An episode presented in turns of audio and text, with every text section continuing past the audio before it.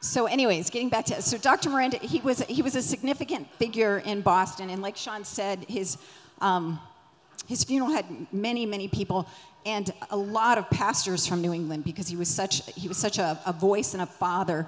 And i know he's been such a father in our lives. I mean i still remember some of the significant words that he's given us um, now. So it feels it feels very raw but there was some really s- special things that we saw. Um, the other thing i wanted to say is his influence was so powerful in new england the mayor of boston was at his funeral and listened to the message.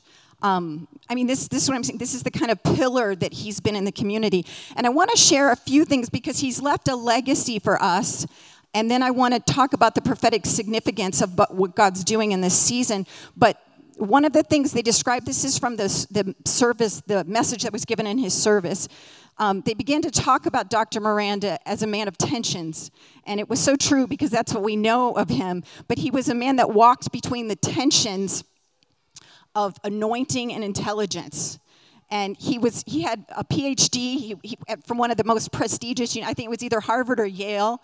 Um, prestigious prestigious degree but he was a man that loved the moves of the holy spirit and and he loved seeing the holy spirit move in, in crazy ways he wasn't afraid of the charismatic community he actually stood and led the charismatic community with wisdom and, and knowledge balancing those two places of tension that were um, it, unbelievable to see someone navigate. And I know we had the experience at the 20 year, you guys got to hear him speak and see some of the navigation and brilliance of navigating those tensions between those two things. And the next thing was um, there were well they talked about excellence and frugality and um, because he always liked to deal but he was such a man of excellence. He literally built a church on a whole city block of boston for half the cost of what it should have cost a tenth of the cost. Um, because he was a man that believed that if it, that you you work hard and then you trust the spirit. And that was the next tension that it was a, that the tension was between great effort and great um, trust that god builds the house. And that was the place people the whole night during the thing people kept talking about that place of legacy of trust and, and what god would do that every situation he always said god had a way out god had a way out. And if you know anything about building in boston it's not a, it's not a friendly city to build in. So the idea that he built a church of this size and made such an impact in the city there were police officers there um, and then this is what's even more powerful because I'm telling you, the mayor was there, police officers were there, it, it, pastors from all over New England. But he was also a man that stood between the tensions of love and truth. And that's very significant and powerful for a preacher in this day, especially in the city of Boston, which is the hub of humanism in the entire universe. Um, the idea that he would be a man of truth, he was not deterred by progressive politics, by anything. He preached the word of God undaunted in the city. And even we talked to a couple pastors, and they said it's so amazing because their work, um, they're having a hard time navigating that tension. And he so boldly stood in the fear of the Lord and always preached out of that place of the fear of the Lord. And this is a legacy that he has left us here in New England. When his um, wife and his daughters and grandson got up to speak. This is the piece that i was telling sean was so it's it's so impactful because he had prepared the legacy though they talked of the struggle. Like his, his daughter said there's a um, she said there's a place for um, yeah i'm getting there. Just give me a second.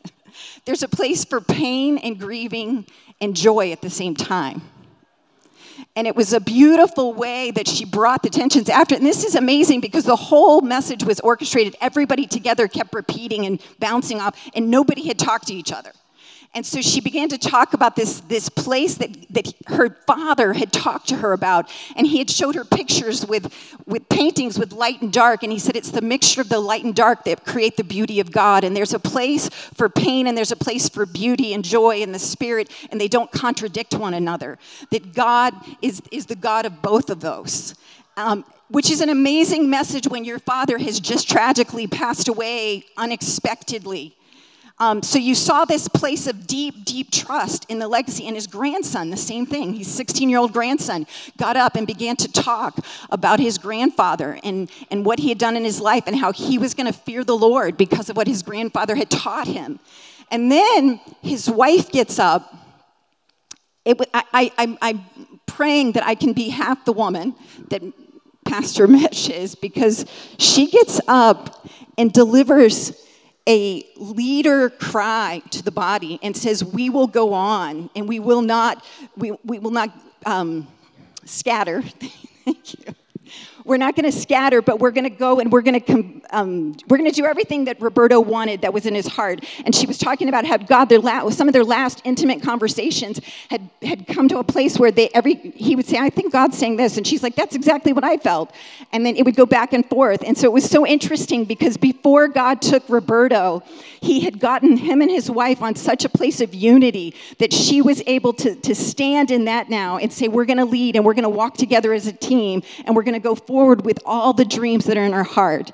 So, those were powerful demonstrations of the Spirit. They're powerful demonstrations of people that are identified with Christ, that recognize that there's a place of grief and suffering, but in that, it's a place of worship, recognizing that this man had built a legacy for the kingdom that is not going to pass away. And it was, it's, it's stunning when you're in it because you, you see the, the tensions even in our daily lives of the, the natural and the supernatural. And so when you can see people in such a place of pain be able to rise up into the supernatural and see the kingdom above that, giving themselves space to grieve but yet saying we're going to be undaunted in this place of worship. And even when we started, the pastor got up and he said, We are going to worship. And he kept looking at it. He said, I mean, worship. I want us all to worship the Lord. This is what Pastor Miranda would want us to worship. And the whole church went into a, a chorus of praise, intense praise before the Father. This is the way the kingdom dies and lives in a place of worship this is the legacy that Pastor Miranda has left us. And we wanted to share that with you. But even more importantly, I want to share because there is a new day that is upon us. And his passing, the Lord taking him at this time in New England, is a significant prophetic act of what God's getting ready to do and, and doing even in our midst. We, we're sensing it, we're seeing it in our own body. But I want to start because this is the passing of the mantle. And I want to go to Joshua, and it says, Now it came after the death of Moses, the servant of the Lord, that the Lord spoke to Joshua the son of Nun, Moses' servant, saying, So this is where we are. Pastor Miranda was a Moses in the land for sure. And he says, Moses, my servant, is dead. Now, therefore, arise, cross the Jordan, you and all this people, to the land which I am giving to them, to the sons of Israel. Every place on which the sole of your foot treads, I have given it to you, just as I spoke to Moses. From the wilderness in this Lebanon, even as far as the great river, the river Euphrates of all the land, the Hittites, and as far as the great sea toward the setting of the sun, will be your territory. No man will be able to stand before you all the days of your life. I want to say something before I go on, because when I'm talking about this is what the Lord is saying to Joshua, and I want you to know that God has called a Joshua generation. And what came out in the message that night was that Pastor Miranda's mantle had fallen and it had split into a million pieces, and God was allowing people to grab and pick up that mantle. That is the Joshua in this generation. So, what is being spoken? It's being spoken to each one of you. It's not to a special man or a special woman that's out there, it is a generation of people that God is passing the mantle of leadership to in this hour. He is passing the kingdom legacy of being supernatural people that are focused on the kingdom, that aren't, that aren't deterred by the strappings of this world, but are living um, single focused on the kingdom itself. No man will be able to stand before you all the days of your life. Just as I have been with Moses, I will be with you. I will not fail you or forsake you. And I want to say, what an example that Dr. Miranda had in God being with him and the legacy that he's left. It speaks to us of the faithfulness of God in our lives to see a father of New England build what he's built, to influence like he's influenced, and to be the man that he was. It speaks to us as a people And God is asking us to continue that legacy of humility before Him, to walk in those steps, to walk in that place of faith, believing that God was big enough to change Boston, that God is big enough to change New England.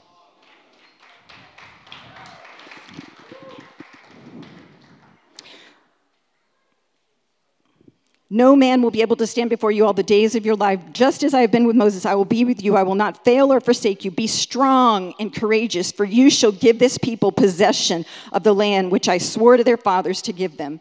So there's promises that have been spoken over the land of New England, and we have stood and we've tilled ourselves, we've labored, but it is a time and a moment that there is a soberness that needs to come upon the body of Christ in New England to rise up and to take on this mantle.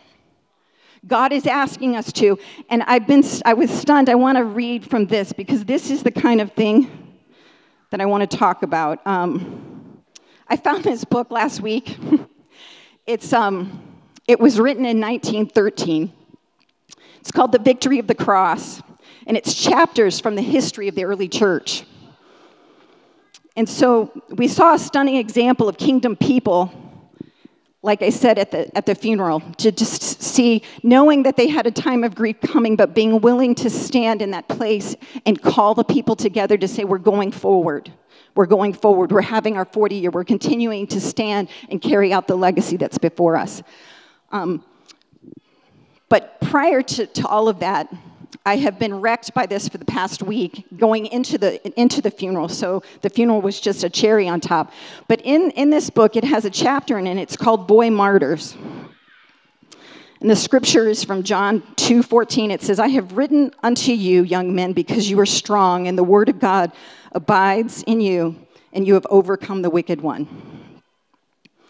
Um, and so I just want to read a, a, quick excerpt of this. It says, "If the fearless martyrdom of so many Christians, because it, there was many w- men and women that had died in the chapter before by Diocletian." it says, "If the fearless martyrdom of so many Christian men and women in the first 300 years of Christianity challenges our admiration, what shall we say of the constancy of those Christian boys who suffered rather than denied their Savior?" Symphorus was the name of this boy. His parents were well to do and belonged to the higher ranks of society. His pious mother had, an early age, instructed the boy in the truths of the gospel. Symphorus refused to give divine honors to an idol at a heathen festival, and when this became known, he was dragged by an infuriated mob before the pagan judge, questioned as to his name and condition. He answered quietly, Symphorus is my name, and I am a Christian. You are a Christian, are you? replied the judge. You lay claim to this title concerns me little, but why do you refuse to worship our gods? I have told you, said the boy, undaunted. This is a 15 year old boy, that I am a Christian. I worship the true God who dwells in heaven and who rules all things. But I not only refuse to give honor to your idol, but I am willing to break his image with a hammer if you set him before me. Uh, right? Come on. He was whipped unmercifully and taken to prison. Soon he was given another trial, and all sorts of inducements were held out to him. If he would renounce Christianity, he was promised a high position in the imperial palace. Otherwise, tortures and death were to be the reward of what the judge was pleased to call his stubbornness. Neither threats nor promises had the least effect on the youthful confessor. Sentence of death was pronounced upon him, and he was led away to be executed. This is the most powerful part. When he was on his way to the palace of execution, his mother, standing on the wall of the city, gave him a parting admonition. She said, My son, oh, my son, my Semperanus, remember the living God. Be strong, my boy, and remain constant to the end. Um, I've been wrecked by this, I'm sorry, but listen, this is a woman that was not walking in the soul. This is where God is calling us to. What we saw at Dr. Miranda's funeral, what we see in the history of the church 15 year old boys and his mother yelling to him, saying, Hold fast, hold fast, because they knew that they were not of this world. And it's a time and place that we need to begin to recognize that we are not people of the soul, that there is another kingdom that is more real than this kingdom that we are a part of. And God wants us to live as a people of that kingdom kingdom and not this one. That is the legacy that's set before us. That is what the Joshua generation is called to do is to live in the supernatural. To, to, to lay aside every sin and, and wicked thing that besets us all the soulish things. Every day we wake up and we're, we're weighted down by the weights of sin, by the anxieties of the world, by the chaos that's out there. And we do not walk as a victorious people that can yell to our son that's being dragged to his execution and saying, Hold fast, hold fast, stay faithful to the end, because the king is worthy. The king is worthy of that kind of praise. And God is calling us to be a people like that that is what this hour is about. There is a prophetic transitioning that is happening, and it is almost as if a veil is there, and God is saying, if you'll just step through, if you'll just step through, if you'll just come through this veil, I will pour out my spirit. There is a promise that comes with the identity of being a Christ follower. When we receive Jesus as Lord, it says, if you confess with your mouth that Jesus is Lord, if you are submitted to his lordship, if you are submitted to his word and his ways, and you believe in your heart that he raised Jesus from the dead, you will be saved. And that salvation gives you an identity into the kingdom of God. You are you have become like him. Old things are passed away. All things have become new, and you are a son or daughter of the king. And everywhere your foot treads, victory is coming. Whether that victory comes in life or death, it is coming for us. We cannot be a people that is fearful of death. There is a kingdom. And his wife, Mesha, got up and she said, He has keys to another house today. Another house is his today. I'm telling you, we need to we need to grab a hold of this and embrace it in our hearts and come to another day, another day of commitment and renewal. Another place of stepping into the fullness of our salvation, shaking off the soulish things of our lives, and being single focused on the kingdom, single focused on what He's about. Ah, Jesus. Um, in John, this, this scripture was quoted that night. It says, the, the hour, um, John 12, 24, it says, Truly, truly, I say to you, unless a grain of wheat falls, remains by itself alone, Wait, hold on. Truly, truly, I say to you, unless a grain of wheat falls into the earth and dies, it remains by itself alone. But if it dies, it bears much fruit. He who loves his life loses it, and he who hates his life in this world shall keep it to life eternal. And so we see that a seed has fallen into the ground and much fruit is coming. But will we be a part of that fruit? Will we not love our, our lives so much? God is asking us to give ourselves away, to be a people that think differently, that walk in the ways of the kingdom, a people that love ferociously. But it's, it's, it's a supernatural thing. It brings us into a, a, a new place in the kingdom. And the things that we saw today are just small, small drips of heaven. If we will walk in the true identity of our salvation as sons and daughters of God, we will see things that Jesus didn't even see when he was on earth. Greater things, he said, are coming. Greater things will you do. Jesus told us that. He said, These things that I've done are cool, but greater things you're going to do. But how do we do greater things? Not by fearing death, not by being afraid for our kids, not by not walking as supernatural people that trust in the living God with everything inside of us. That is the place, that, that place of, of fully coming before Him. And I can't tell you how many times I'm, I'm always having to wash myself. I find, um, I find almost a tension between Christian language and reality and a total abandonment to the kingdom. And there's so many times that I'm struggling, and, and I find the church around me, it's you know, oh, well, I'm going to pray for you. And, and they say things with well intention, but the problem with well intentions is not the truth is is wake up stephanie pull yourself up get out of the soul and begin to walk in the spirit. And there's times that i have to shake all of that off and go into my prayer closet and shake everything away and say god i'm bringing this right here this chaos right here to you and you alone because you are the one with the answer you're the only one that has the answer. And I have to begin to shake off the well intentioned encouragements and different things. And we need to learn to not encourage people in the soul, but begin to call them up into the spirit and say, Come out, come out of that dry bones, live. There's a power in the kingdom. It's a power that's mighty and able to save, deliver, set free. The freedom in Christ is real, but we have got to come and be a people that are so committed to our salvation and our identity and who He is that we begin to walk as those people. That we believe what He said to Joshua that every place your foot treads is yours. There's no one that's going to come against you. Do you believe that today?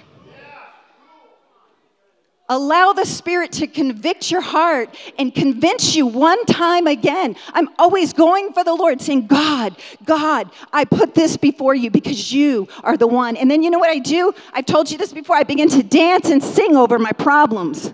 I literally begin to dance and sing and say, God, you're the one that's worthy. You're the one that's able. I worship you because you are a mighty God. And I am your daughter. I'm your girl. You're going to take care of me. You're going to take care of this problem.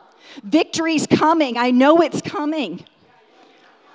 But we have to convince our hearts of it. We got to walk, we got to rise up into a new level. We have to rise up into a new level. There's, a, there's a, a war coming on us, and we've got to be a people that are soldiers of the cross, that are willing to lay down our life and not be deterred.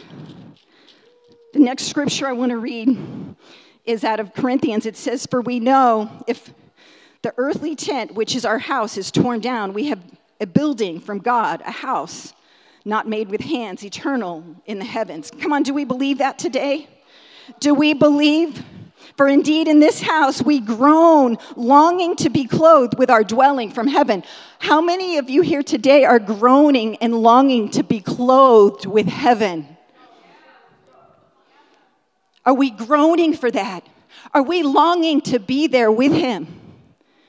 Or do we love this life so much that we'd do anything to hang on to it? These are questions we got to ask ourselves because the season that we're coming into, God is asking us to become soldiers of the cross, a people of the kingdom, a people who have answers when people come to them because they know a living God that can answer from heaven a people of the presence and the anointing so that when people come we have a presence and anointing that can bring we can bring life to their, their problems. Are we just are we just christians in name or are we carrying the power of the cross with us? Are we able to look at our son and say son go for it. Go for it. Your kingdom home is coming. Stay faithful son.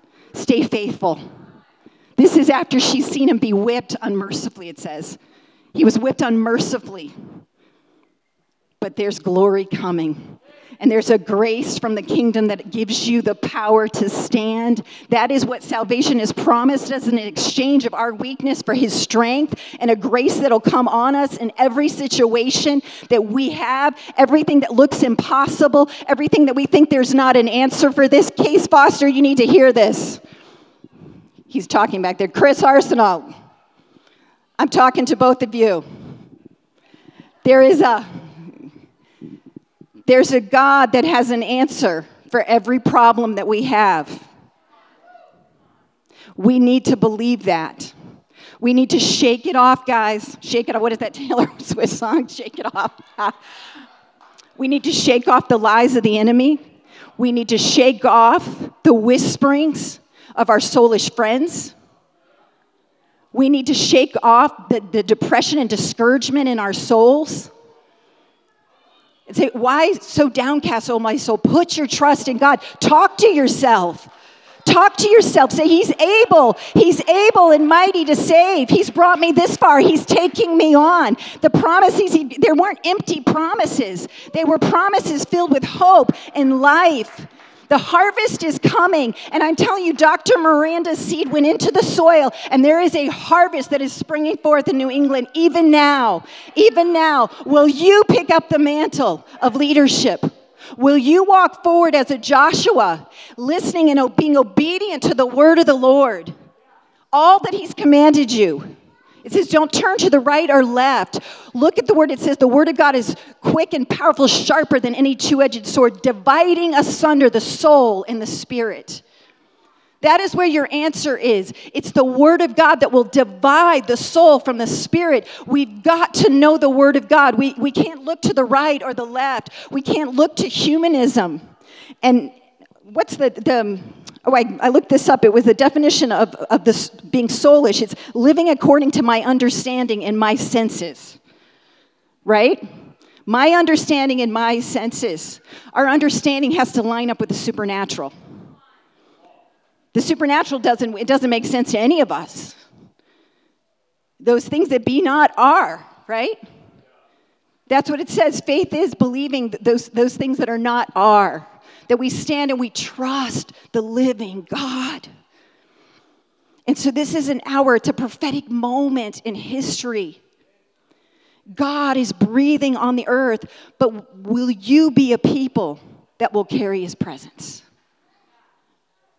because his eyes are looking to and fro. He's looking at each one of you, saying, Will you trust me? Will you be the one to pick up the mantle and walk forward, setting people free? Will you be that person? For indeed, in this house we groan, longing to be clothed with our dwelling from heaven, inasmuch as we, having put in on, put in on, shall not be found naked says we're clothed with righteousness, right? For indeed, while we are in this tent, we groan, being burdened, because we do not want to be unclothed, but to be clothed in order that what is mortal may be swallowed up in life. And so God is asking us to come out of our mortality into life, being a people of the spirit and not the flesh, a people that recognize that He is a man of the spirit that his spirit has been placed inside of us. Um, that's the next verse. It says, Now he who prepared for us this very purpose is God, who gave to us the spirit as a pledge. So when Jesus died, he sent his spirit, and his spirit comes and dwells inside of us. Each one of you have the spirit of God. The Holy Spirit is living inside of you, mighty and able to do things in your midst. We've got to we've got to learn to step past the veil into the supernatural. Heidi Baker said that somebody asked her when she when she had these encounters with the Lord, they said, "How does it happen, Heidi?" And she said, "It's almost like a veil and you just step through." It's it's it's as thin as the, between this natural and the supernatural. It's, it's, just, it's just a veil there, and God's saying, Come after me. Come after me. Go deeper. Go deeper. There's more for you. There's more for you. There's more for you. Cry out from the deep places of your heart with a groaning that says, God, I want more. I want more. I'm not satisfied. I want more. I want to be bold and courageous like you commanded Joshua. I want to pick up the mantle and carry out the call that you have for this nation and this region today. I want to be one of those. I want to be one of those people. And it starts in your home, it starts with your family, it starts with the relationships of the church around you. And I want to give a warning warning at this point. I want to tell you, I am telling you, war is upon us. War is upon us. And, and the enemy is not happy. He is not happy with salvations that are happening. He's not happy with the healing that's not happening. And I am warning you to be cautious, that you begin to watch your mouth, watch your heart, be teachable and humble. Worship team, be teachable and humble. Do not get offended because I'm telling you, the enemy's going to come like a roaring lion. And he doesn't come, he comes with lying psycho warfare. Somebody speaks to you and you think they said something totally different than what actually was said. So if you hear anything that you think, I'm so mad and ticked off because they said that, your first thing, I'm telling you right now, your first thing you need to do is say, I need to go back and find out if that's really what was said. I'm telling you, you need to write this down because warfare is coming, and that is how it comes. Because the unity of heart and mind in this body is going to cause the glory of God to come down like Chucky's vision. It's not just coming because God wants it to come, it's coming because we've kept our hearts pure before the Lord and walked in unity of the faith. If we allow the enemy to come and cause division amongst one another, where we're grumbling and complaining about one another, grumbling, complaining about leadership, I am telling you, you will thwart the mission of God in this house. God wants you to be a part of it. Wants you to be a part of it. But there is a humility that we've got to walk into, and we need to take this. This is a sober warning because I've seen it happen over and over. And I'm telling you, it's all lies. Like people will say things that I can't believe they said that, and they didn't even say that.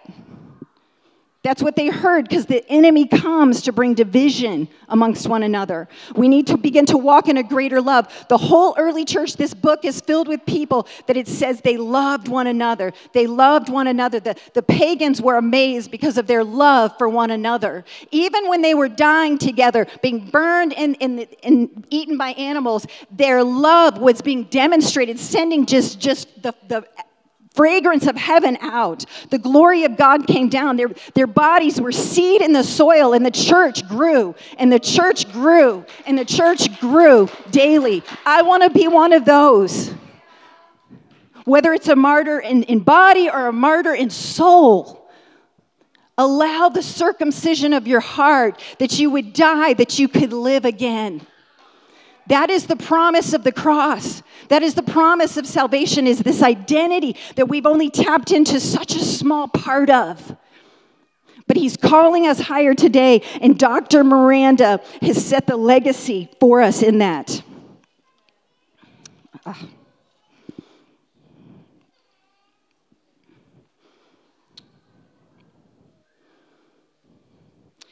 And I want to skip forward to verse 14. It says, For the love of Christ controls us, having concluded this that one died for all, therefore all died. And he died for all, that they who live should no longer live for themselves, but for him who died and rose again on their behalf. He wants us to live for him, for him, him alone. Live for the kingdom, live for, for God. Therefore, from now on, we recognize no man according to the flesh, even though we have known Christ according to the flesh. Yet now we know him thus no longer. Therefore, if any man is in Christ, he is a new creature. The old things are passed away. Behold, new things have come. It is a new day. It is a new day. New things have come. The old is passed away. The shame of the past is passed away. Walk into your identity. Walk into your, I affirm that in you now. Walk into your identity of Christ, being a son or daughter of the King. Walk in that. Check your heart tomorrow morning and say, God, I want to receive this that you're pouring out in this hour. I declare today, I reaffirm at this moment that I trust you. And then halfway through the day, when your problems start coming up and everything, stop for a moment and say, Father, I want to reaffirm that I trust you. I want to reaffirm that I'm living for you in this moment, right now.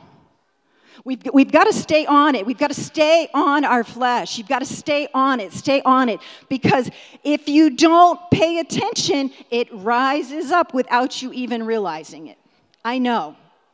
I know. It just, it's insidious. It just comes up, and the next thing you know, you're like, shoot, like I'm walking in the flesh. So that's what I'm saying. You've got to set times and moments. I remember one time Sean preached about sets, set on your, your clock and let an alarm go off like seven times a day and say, God, I invite you into my life again in this hour, seven times a day. Just keep reminding, reminding your soul, saying, No, no, we're going to trust in the Lord. I invite you, God, to come and be supernatural in my life right now, every moment, every problem. You are a supernatural people.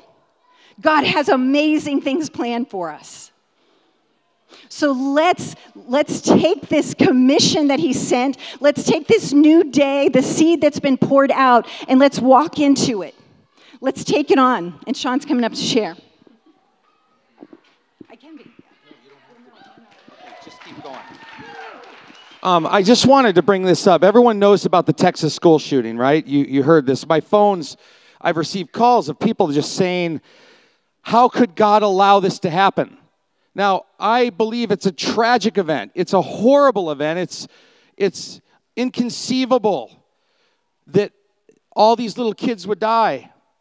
But I want to just say this people asking those questions, how can God allow that? They just need to even read John 3:16. For God so loved the world, he sent his son, not to condemn the world, it's condemned already. Think about this second. Why is it that we blame God for what Satan does on this earth? But listen, that is what Steph's been preaching about. It's this idea that we blame all this stuff on God because we're immature. We don't know God. You know, there is only one agent that is able to release heaven on this earth. It's called a Christian. Like where we can literally hear from a supernatural God in prayer and begin to declare and avert and command the enemy away from us. Not a human being can't do that. Without the power and authority and the intimacy with Jesus, a human can't divert the God of this age, the God of the world, the God of the air, Satan. He can't divert his, cash his casualty, his harm. But as a believer in Christ, we can literally say, No, Satan. In the name of Jesus, move out, away from here.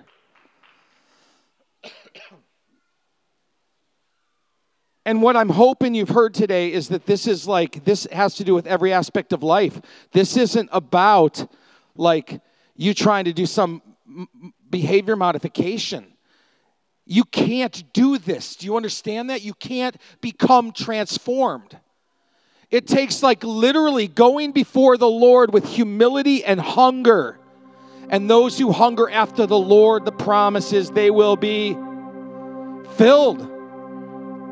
It's putting yourself in a position for God to change your life for God to change your mindsets. That when someone asks you, How could God allow this to happen to all these small children? You say, Undoubtedly, God has not chosen for this to happen. There is a God of this age that wants to kill, steal, and destroy from you and all your kids. And if you don't have intimacy with God and the power and the fire of the Holy Spirit to, to hear the word and say, In the name of Jesus, then you have no hope against the enemy.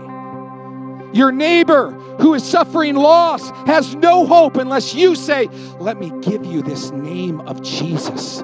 It is powerful, it divides asunder things that can't be divided. And that's why I'm saying, folks, there is a spirit of the age, a spirit of the world that is confusing minds and let it not be at the Crossing Life Church. Let us rise up with these new lungs, this new breath of God, the written word, and be trained and seize this moment. Turn away from the enemy, turn away from everything he has to do with, turn away from his mindsets, carnal thinking, soulish thinking, to where heaven becomes our reality and the truth of the scripture. We, we embrace it, embody it, we become that truth. We walk after that truth to where we can say to our son or daughter that's being martyred, Stand strong, my son. Don't back down. There is a glorious inheritance awaiting for you if you will stand. Think about it. Are you there yet? I mean, you first steps being honest. Are you there or are you still filled with stinking thinking, carnality, soulish, spirit of the world thinking, entitlements, self centeredness?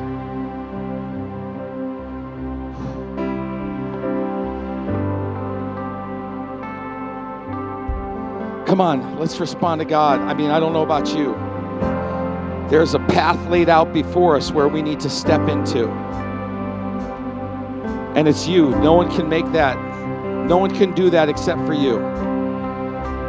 You're the only one that can choose to follow a path of, of obedience and submission to God.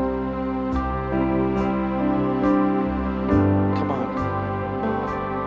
Come on, let's just respond. Come on. Lift up your voice. Invite Him in. Say, Lord, do this work in me. Do this work in me. You have to hunger and thirst after righteousness. No one can do it for you. It has to come from your heart, a yearning, a groaning that cannot be uttered in even words. It's like, God, I need you. I want to grow. I want to be transformed. Come on, let's do that. Respond to God right now.